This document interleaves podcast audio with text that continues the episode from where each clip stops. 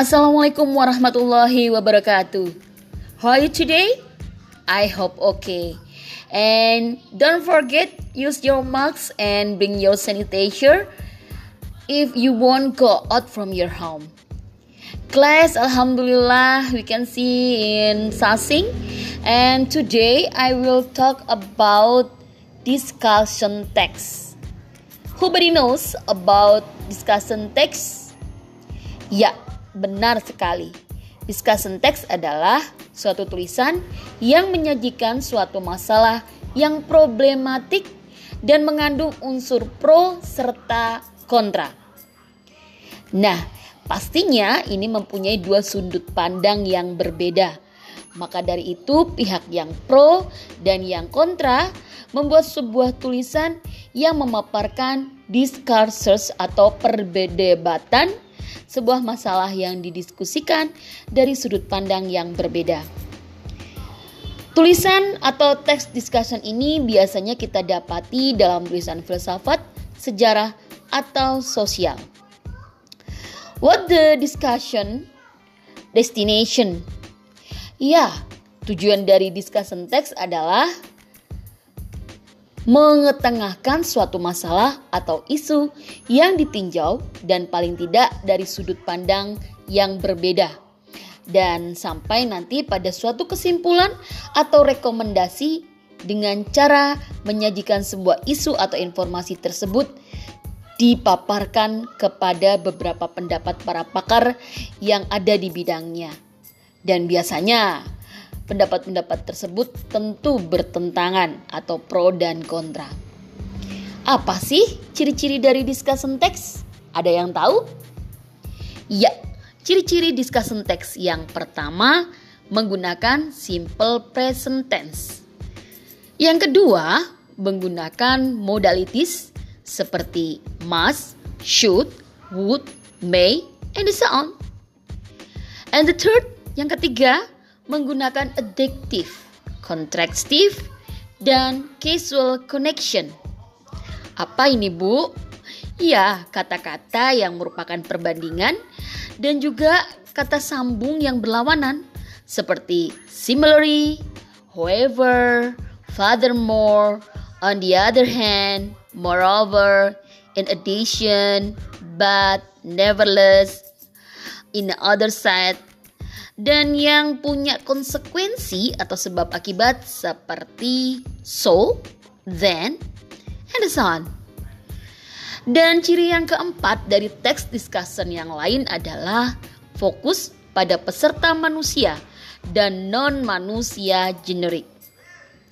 Yang kelima cirinya menggunakan bahasa diskusi seperti according, opinion, dan ciri berikutnya yang lain lagi adalah menggunakan kata-kata berpikir seperti feel, hope, believe.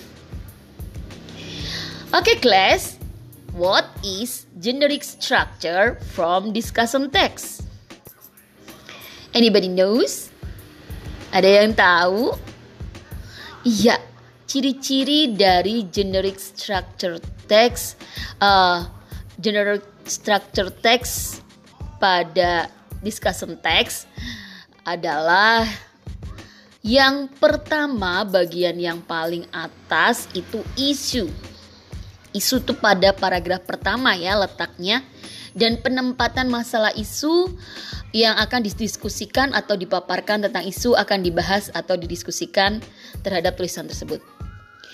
Pada bagian berikutnya adalah supporting points atau argumen for a chance. Jadi bisa argumen, bisa pendapat, bisa mendukung atau juga justru berlawanan atau kontra.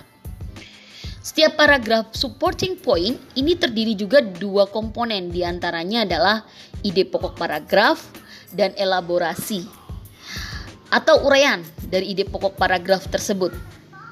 Di sini uh, Penulis biasanya memberikan pandangan terhadap isu yang sedang dibahas. Sementara eh, yang lain bisa juga dengan memaparkan pendapat, entah itu argument for atau argument against atau pendapat yang kontra. Nah, bagian berikutnya adalah contrasting points atau elaboration. Kita sebut seperti itu ya. Ini adalah permasalahannya. Seperti dalam paragraf sebelumnya, supporting points juga menghadirkan dua komponen pembentuk, yaitu ide pokok paragraf dan elaborasi atau uraian dari ide pokok paragraf tersebut. Sebelum mengambil sikap dengan menentukan pendapat mana yang lebih dipilih oleh penulis, ini juga harus terlebih dahulu memberikan elaborasi tentang pendapat beberapa orang yang ada di pakarnya, ada di bidangnya. Ya, generic structure berikutnya adalah conclusion atau recommendation. Nah, generic structure ini adalah kesimpulan atau rekomendasi penulis terhadap isu yang sedang didiskusikan. Ya, dengan harapan pembaca dapat mengikuti dan setuju dengan pendapat penulis.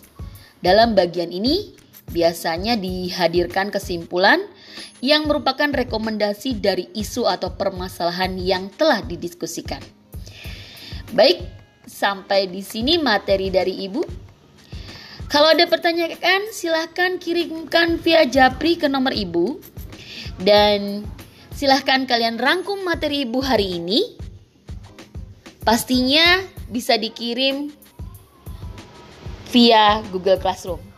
Thanks a lot of thank for your attention. Please always live in clean, healed, and happy. I hope Corona will go away. Bila itu wal hidayah, wassalamualaikum warahmatullahi wabarakatuh.